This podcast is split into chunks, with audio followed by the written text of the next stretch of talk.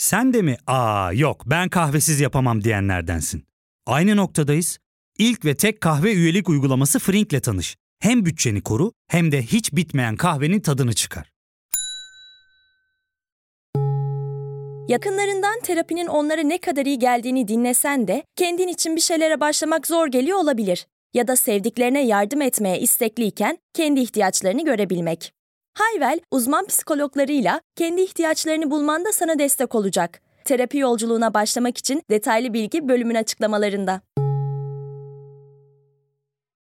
Tüm zamanların en ilginç cinayetleri listesi yapılsa sanırım Cemal Kaşıkçı suikasti listenin başını çekerdi.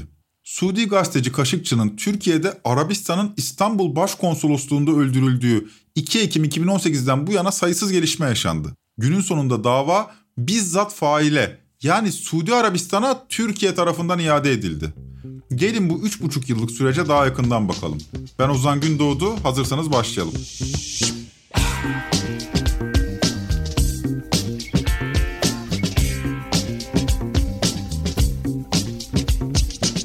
Washington Post yazarı gazeteci Cemal Kaşıkçı 2 Ekim 2018'de Suudi Arabistan'ın İstanbul Başkonsolosluğu'na girdi ve bir daha oradan çıkamadı. Cinayet bizzat Suudi Arabistan Prensi Muhammed Bin Salman'ın emriyle işlenmişti. 60'ına basmasına 11 gün kala öldürülen Kaşıkçı'nın cenaze namazı gıyaben kılınabildi. Çünkü maktulün tabuta konabilecek tek bir parçası kalmamıştı geride. Geride yalnızca evlenme hazırlıkları yaptığı nişanlısı kalmıştı. Zaten o gün başkonsolosluğa girme nedeni de evlilik hazırlıkları için gereken evlakları teslim etmekti. Cemal Kaşıkçı evlenseydi Türk pasaportuna da sahip olacaktı. Çünkü nişanlısı Hatice Cengiz 1982'de Bursa'nın Yıldırım ilçesi Davutkadı nüfusuna kayıtlı bir Türkiye vatandaşıydı.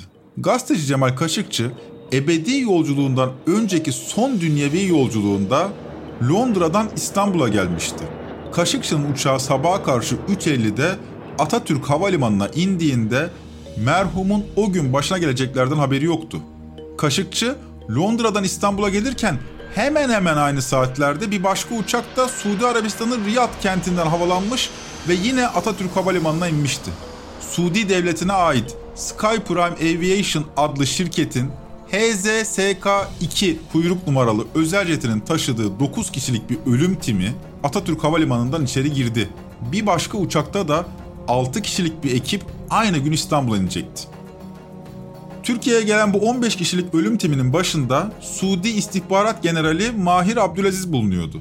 Timin içinde bir de Suudi Arabistan'ın Adli Tıp Kurumu Başkanı Salah Muhammed Et Tubeyki de vardı.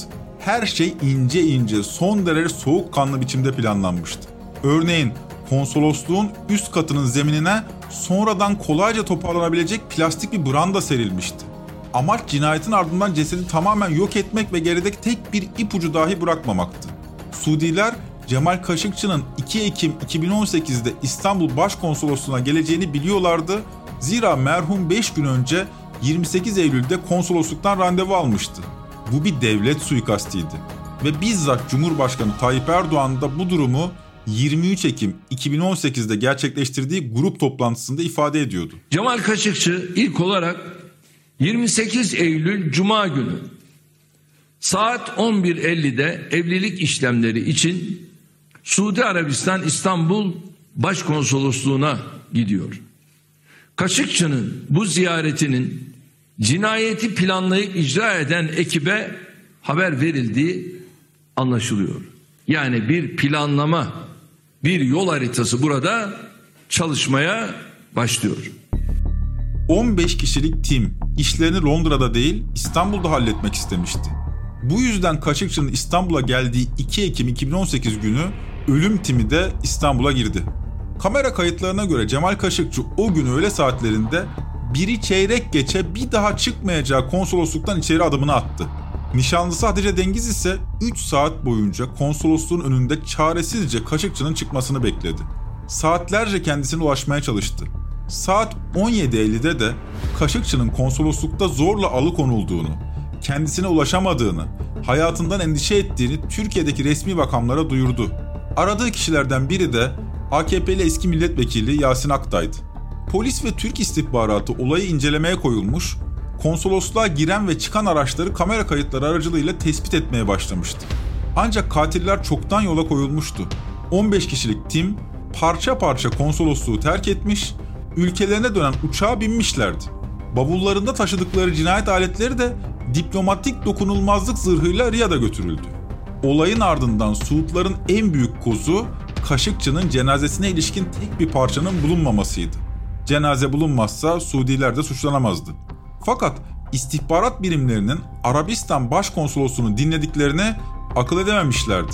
Konsolosluğun nasıl ve kim tarafından dinlendiği hala bilinmiyor. Ama cinayetin ardından başlatılan soruşturmada istihbarat birimleri Kaşıkçı'nın öldürüldüğü ana ilişkin 7,5 dakikalık kan donduran bir ses kaydına ulaşmıştı. Ses kaydı Türkiye'de MIT'in de elinde vardı ve dökümü basına servis edildi. Türkiye'de ses kaydını haberleştiren gazete iktidara yakın Sabah gazetesiydi. Tapelere göre Kaşıkçı'nın cansız bedenini ufak parçalara ayırmakla görevli olan Adli Tıp Kurumu Başkanı Tübeyki cinayetten dakikalar önce şöyle konuşuyordu. Cemal'in boyu uzun, yaklaşık 1.80 civarında. Kurbanlığın eklemleri kolayca ayrılır ancak parçalamak yine de zaman alacaktır. Normalde kesilen hayvan asılarak parçalanır. Daha önce yerde yapmamıştım. Ben parçaladıktan sonra siz de poşete sarıp bavullara koyar ve çıkarsınız. Cellat Tübeyki'nin maktulden bahsederken kurbanlık kelimesini kullanması olayın vahşiliğini dramatik biçimde gözler önüne seriyor. 7,5 dakikalık ses kaydına ilişkin inanır mısınız bilmem ama en insani bölüm bu. Kaşıkçı'nın son sözleri ise ağzımı kapatmayın oluyor. Kan donduran bir cinayetten bahsediyoruz. Türkiye 9 Ekim'de konsoloslukta arama yapmak için izin istedi. Suudiler ise bu sırada delilleri temizlemekle meşguldü. Emniyet birimleri konsolosluğa 15-16 Ekim'de girebildi 16 Ekim günü de Suudi Arabistan devleti Başkonsolos Muhammed El Üteybi'yi ülkesine çağırdı. Olayın tüm failleri böylece Suudi Arabistan'a dönmüştü. Ardından cinayeti Suudi Arabistan da kabul etti. Faillerin yargılanacağını söyledi. Ses kayıtlarının orijinalinin Suudilere teslim edilmesi istendi. Ses kayıtlarına ilişkin Cumhurbaşkanı Erdoğan da şu konuşmayı yaptı. Dinletiriz, gösteririz ama vermeyiz. Ha verelim de ondan sonra bir de bunları yok mu edeceksiniz? Kendi istihbarat şefi bile bu bir felaket. Bu adam uyuşturulmuş diyor ya böyle bir şey yapılamaz diyor. Niye? Adam açık açık diyor ki ben kesmesini iyi bilirim diyor. Niye? Çünkü bir morg mensubu ve bu adam bir asker üst düzeyde. Bunlar dünyayı enayi zannediyor. İnsanları enayi zannediyor. Bu millet enayi değil hesabı sormasını bilir. Bu millet hesabı sormasını bilirdi. Burası Muz Cumhuriyeti değildi. Böyle başlamıştı Kaşıkçı davası. Cemal Kaşıkçı Washington Post yazarıydı. Bu nedenle ABD basınında cinayeti en fazla irdeleyen yayın da Washington Post oldu. Tayyip Erdoğan da bu gazeteye 2 Kasım 2018'de Kaşıkçı cinayetine ilişkin bir makale yazdı. Makalenin sonu şöyle bitiyordu. Riyad'la uzun yıllara dayanan dostluğumuz gözlerimizin önünde işlenen cinayeti görmezden geleceğimiz anlamına gelmemektedir. Kaşıkçının öldürülmesinin izahı mümkün değildir. Bu suç Amerika Birleşik Devletleri'nde veya başka bir ülkede işlenseydi o ülkenin makamları yaşanan olayı aydınlatırdı. Bizim farklı bir davranış sergilememiz mümkün değildir. Olayı aydınlatacağız ve sonuna kadar gideceğiz diyordu Erdoğan. Bu sırada henüz cinayetin emrini veren Arabistan'ın veliaht prensi Muhammed Bin Salman'ın adını vermiyordu ama Zaman geçtikçe Erdoğan Bin Salman'ı işaret etmeye başlayacaktı. 14 Aralık 2018'de Erdoğan üstü kapalı da olsa ilk kez Suudi yönetimini ve Muhammed Bin Salman'ı işaret etti. Tabii biz ses kayıtlarından şunu da öğrenmiş olduk. Gelenlerin içinde şu andaki Veliaht Prens'in en yakınında olanlar bu işin aktif rol üstlenicisi. Aldığı talimatı yerine getirenler orada.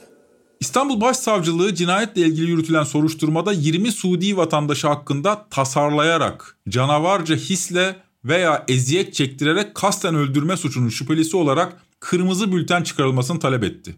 Interpol bu talebi kabul etti ve arama kararı çıkarttı. Riyad ise 11 suçlunun Ocak 2019'da hakim karşısına çıktığını açıkladı ama isimleri kamuoyuyla paylaşmadı. İstanbul Başsavcılığı'nın hazırladığı 20 sanık hakkında ağırlaştırılmış müebbet hapis istenen iddianame 11 Nisan 2020'de kabul edildi ve sanıklar firari olduğu için sembolik de olsa Türkiye'de de dava başladı. İstanbul Cumhuriyet Başsavcılığı 6 yeni şüpheli hakkında 28 Eylül 2020'de de ikinci bir iddianame hazırladı. Konsolosluk çalışanı olan sanıklardan ikisinin ağırlaştırılmış müebbet, dördünün ise suç delillerini yok etme, gizleme veya değiştirme suçundan beşer yıla kadar hapisle cezalandırılmaları istendi. Ya fark ettin mi? Biz en çok kahveye para harcıyoruz. Yok abi, bundan sonra günde bir. Aa, sen Frink kullanmıyor musun? Nasıl yani? Yani kahvenden kısmına gerek yok. Frink'e üye olursan aylık sadece 1200 TL'ye istediğin çeşit kahveyi istediğin kadar içebilirsin. Günlük 40 TL'ye sınırsız kahve mi yani? Çok iyiymiş. Aynen. Hatta şu anda 200 TL'lik bir indirim kodu da var. E hadi hemen indirip üye ol da bu fırsatı kaçırma. Terapiye başlamak, içinden çıkamadığın döngüleri kırmak, bazı yanlış bulduğun kararlarını değiştirmek ve kendinle beraber daha huzurlu bir yaşam inşa etmek için atabileceğin en değerli adımlardan biri. Hayvel ile yoğun yaşam tempona uyum sağlayarak online terapi seanslarını takvimine göre ayarlayabilirsin. Bini aşkın uzmandan sana en uygun terapisti seçebilir, podb10 koduyla indirimden yararlanabilirsin. Detaylı bilgi açıklamalardaki bağlantıda. Cinayet gününe ve ardından gelişen dava sürecine burada bir mola verelim ve gelin Cemal Kaşıkçı portresine biraz göz atalım. Kimdi bu Cemal Kaşıkçı? Neden katledilmişti? Kaşıkçı'nın yakın dostu, AKP'li eski milletvekili ve Erdoğan'ın danışmanı Yasin Aktay, cinayetin nedenine ilişkin soruya Cemal Kaşıkçı birilerini sözleriyle kızdırmıştı. Arkaik zihniyetteki insanlar en ufak bir ters sözü kabullenemezler. Kaşıkçı'dan da intikam alma yoluna gittiler dedi. Elbette Kaşıkçı cinayetini anlamak için bu açıklama yeterli değil. Kaşıkçı için rejim muhalifi diyemeyiz ama Washington Post'ta Suudi Arabistan Veliaht Prensi Muhammed Bin Salman hakkında eleştirel yazılar kaleme aldığını biliyoruz. Cinayetin ardından Muhammed Bin Salman'la Kaşıkçı arasındaki ilişki gazeteciler tarafından daha fazla irdeleniyor ve istihbarat kaynakları gazetelere çeşitli bilgiler sızdırıyordu. Cinayetten 9 gün sonra 11 Ekim 2018'de Washington Post'ta yayınlanan bir haber cinayete giden yolun nasıl döşendiğini ortaya koyuyor. Habere göre Prens Bin Salman'a yakın yetkililer Cemal Kaşıkçı'yı arıyor, yazıları nedeniyle uyarıyor, gazeteciliği bırakıp ülkesine dönmesi halinde ise ona hem koruma hem de devlet görev vereceklerini söylüyor. Fakat Kaşıkçı bu teklifi Muhammed Bin Salman'a güvenmediği için kabul etmiyor. Tabii bu teklifin reddi Bin Salman'ı çok kızdırıyor. Kaşıkçı da durumu bildiği için başkonsolosluğa son derece tedirgin biçimde gidiyor. Hatta 28 Eylül'de randevu almak için gittiği konsoloslukta başına bir şey gelmeyince çok seviniyor ve bu sevincini nişanlısı Hatice Cengiz'le paylaşıyor. Cinayetin nedenine ilişkin bir diğer ipucu ise Cemal Kaşıkçı'nın Müslüman Kardeşler ya da orijinal adıyla İhvan-ı Müslim'in örgütüyle olan ilişkisi. İhvan'la Suudi Arabistan arasında 1960'lardan 2010'lara kadar son derece yakın ilişki vardı ancak İhvan'ın Mısır'da iktidarı ele almasıyla birlikte Suudi Arabistan İhvan'a desteğini çekti. Hatta Arabistan'ın veliaht prensi Muhammed Bin Salman İhvan'dan yok edilmesi gereken bir terör kuluçkası olarak bahsetmeye başladı. Suudiler daha sonra Mısır'daki Sisi darbesini de destekledi. Zaten bu tarihten itibaren İhvan'ı açıktan destekleyen Türkiye ile Suudi Arabistan arasındaki ilişkiler de soğumaya hatta gerilmeye başlamıştı. Kaşıkçı bu üçgenin ortasında sadece bir gazeteci değildi. İhvana dönük sempatisi biliniyordu ve Arabistan'ın istihbarat örgütü başkanı Türkiye bin Faysal'ın da danışmanlığını yapmıştı. Yani Suud istihbaratı ile İhvan arasındaki ilişkinin sırlarına da hakimdi Kaşıkçı. Son yazılarıyla anlaşılan oydu ki Muhammed bin Salman'ı da eleştiriyordu. Salman'ın Yemen'de yürüttüğü vekalet savaşına ilişkin açıktan tavır alıyordu. Bildikleri de düşünülürse Muhammed bin Salman için tehdit olarak algılanıyordu. Davaya ilişkin molanın ardından yargılama sürecine geri dönelim. Son olarak 11 Nisan 2020'de Türkiye'de iddianamenin kabul edilerek davanın başladığını söylemiştik. Suudi Arabistan Kaşıkçı cinayetinden sonra resmen olmasa da Türk ürünlerine boykot uyguladı. Vatandaşlarına Türkiye'ye gitmemelerini ve Türkiye'den gayrimenkul almamalarını söyledi. Türk ihracatçılar da Suudi Arabistan gümrüklerinde kendilerine zorluk çıkarıldığını ve gecikmeler yaşandığını söylüyordu. 2020'de başlayan Covid-19 pandemisinde yasaklanan haç ziyaretleri de Türkiye dahil 4 ülke dışında tüm ziyaretçiler açılırken Türk vatandaşlarına yasak olarak kalmaya devam etti. Ama gelin görün ki Türkiye'nin Eylül 2021'de uygulamaya başladığı hızla faiz indirme politikası pandeminin de etkisiyle Türkiye ekonomisine ciddi bir kırılmaya yol açtı. Enflasyon hızla yükselirken Kasım ayında Türk lirası rekor seviyede değer kaybetti. Aynı sıralarda Suudi Arabistan'ın bölgedeki müttefiklerinden Birleşik Arap Emirlikleri'nin veliaht prensi Şeyh Muhammed bin Zayed Ankara'yı ziyaret etti. Türkiye böylece Körfez'le barış masasına oturmuştu. Katar'la zaten sıcak ilişkileri vardı. Sıra Birleşik Arap Emirlikleri ve Suudi Arabistan'a gelmişti. Türkiye'de enflasyonun yükseldiği ve TL'deki tarihi değer kaybının devam ettiği bir dönemde 3 Ocak 2022'de Cumhurbaşkanı Erdoğan Türkiye İhracatçılar Meclisi toplantısının çıkışında kendisine Sayın Cumhurbaşkanım Suudi Arabistan'a ihracat çözümünü de bekliyorum diye seslenen bir iş insanına isim vermeden du bakalım şu anda Şubat'ta beni bekliyor söz verdi. Ben de Şubat'ta Suudi Arabistan'a ziyaretimi yapacağım yanıtını verdi. Sayın Cumhurbaşkanım bir şey rica ediyorum. Suudi Arabistan'ın ihracat çözümünü de bekliyorum. Söz veriyorum. 30 milyon doları ben de kendi adıma mücadele edeceğim. Tamam da dur bakalım şu anda Şubat'ta beni bekliyor. Söz verdi. Ben de Şubat'ta Suudi Arabistan'a ziyaretimi yapacağım. Çok teşekkür ediyorum. Size Bütün canımız destekleriniz feda Sayın için. Erdoğan bu açıklamayı Ocak'ta yaptı. Mart ayında da Kaşıkçı davası kapatıldı. Suudi Arabistan basınına göre Erdoğan Ramazan bayramında Mekke'ye gidecek ve burada Muhammed Bin Salman'la bayram namazı kılacak. 31 Mart'taki duruşmada savcı yargılamanın durmasını ve dosyanın Suudi Arabistan makamlarına devrini talep etti. Mahkeme heyeti savcının talebi hakkında Adalet Bakanlığı'ndan yazılı olarak görüş istenmesine de karar verdi. Adalet Bakanı Bekir Bozdağ yanıtı gecikmedi. 2013-2017 arasında da Adalet Bakanlığı yapmış olan 29 Ocak'ta yeniden bu göreve getirilen Bozdağ, dosyanın Suudi Arabistan'a devri için İstanbul 11. Ağır Ceza Mahkemesi'ne olumlu görüş bildireceklerini açıkladı. Ve 7 Nisan'da sembolik de olsa Kaşıkçı'nın cinayetiyle ilgili yanıtsız soruların yanıtlanması ve adaleti sağlaması beklenen dava, sanıkların yabancı uyruklu olması nedeniyle yakalama emirlerinin yerine getirilemeyeceği ve ifadelerinin alınamayacağı gerekçesiyle cinayet için dava sürecinin çoktan sona erdiği Suudi Arabistan'a devredildi. Bölümün sonuna gelirken Cemal Kaşıkçı'nın nişanlısı Hatice Cengiz'in davanın Suudi Arabistan'a devrine dair İstanbul Adalet Sarayı önünde yaptığı açıklamayı da sizlerle paylaşalım. davayı devrettiğiniz ülke daha yakın bir dön- dönemde hiçbir açıklama yapmadan, hiçbir dosya göstermeden 81 kişinin idamına karar verdi ve bunu gerçekleştirdi. Ve hiç kimseden bir açıklama gelmedi. Yani bunları düşünmek lazım. Siz burada bugün bu davayı Suudi Arabistan gibi hiçbir şekilde kanunun uygulanmadığı, hukukun geçerli olmadığı bir ülkeye devrediyorsunuz ve hukuktan vazgeçmiş oluyorsunuz. Adalet arayışından vazgeçmiş oluyorsunuz. Ben buna karşı e, olarak e, dediğim gibi hukuki süreci devam ettireceğim. Çok teşekkür ederim. Kaşıkçı davası bizlere iki şeyi çok net gösterdi. İlki Türkiye yargısının yürütmenin kontrolü altında olduğunu hep beraber gördük. Daha önce Mavi Marmara'da, Deniz Yücel ve Rahip Brunson davalarında gördüğümüz tablo bu sefer Cemal Kaşıkçı dosyasında da karşımıza çıktı. Dış politik bir gerilimin ardından mahkemeler iktidarın lehine çelişkilerle dolu bir karara imza attı. Öyleyse bir soruyla devam edelim. Selahattin Demirtaş, Osman Kavala gibi davalarda yargı bağımsız mı karar veriyor? Buna emin olabilir miyiz? İkincisi ise Türkiye'deki iktidar medyasına ilişkin. Cemal Kaşıkçı davasını başından beri en detaylı götüren gazete Sabah gazetesiydi. Emniyet ve MIT kaynakları Sabah gazetesinden sızdırılıyordu. Fakat davanın Suudi Arabistan'a yani bizzat faile teslim edilmesinin haberi Sabah gazetesinde görülmedi.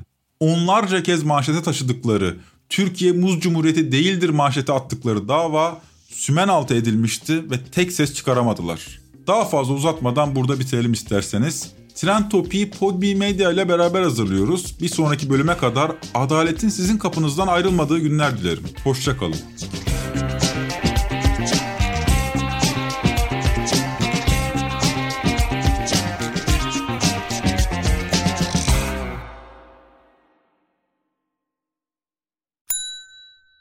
İlk ve tek kahve üyelik uygulaması Frink, 46 ildeki 500'den fazla noktada seni bekliyor. Açıklamadaki kodu girerek sana özel 200 TL'lik indirimden faydalanmayı unutma. Hadi sen de Frink üyeliğini başlat, kahven hiç bitmesin. Hem bugününe hem yarınına katacaklarıyla terapi yolculuğuna Ve daha iyi hissetmeye bugün Hayvel ile başla. Açıklamadaki linkten Hayvel'i indir, ücretsiz tanışma görüşmelerinin ardından bütçene uygun seans paketini seç ve terapi yolculuğuna başla.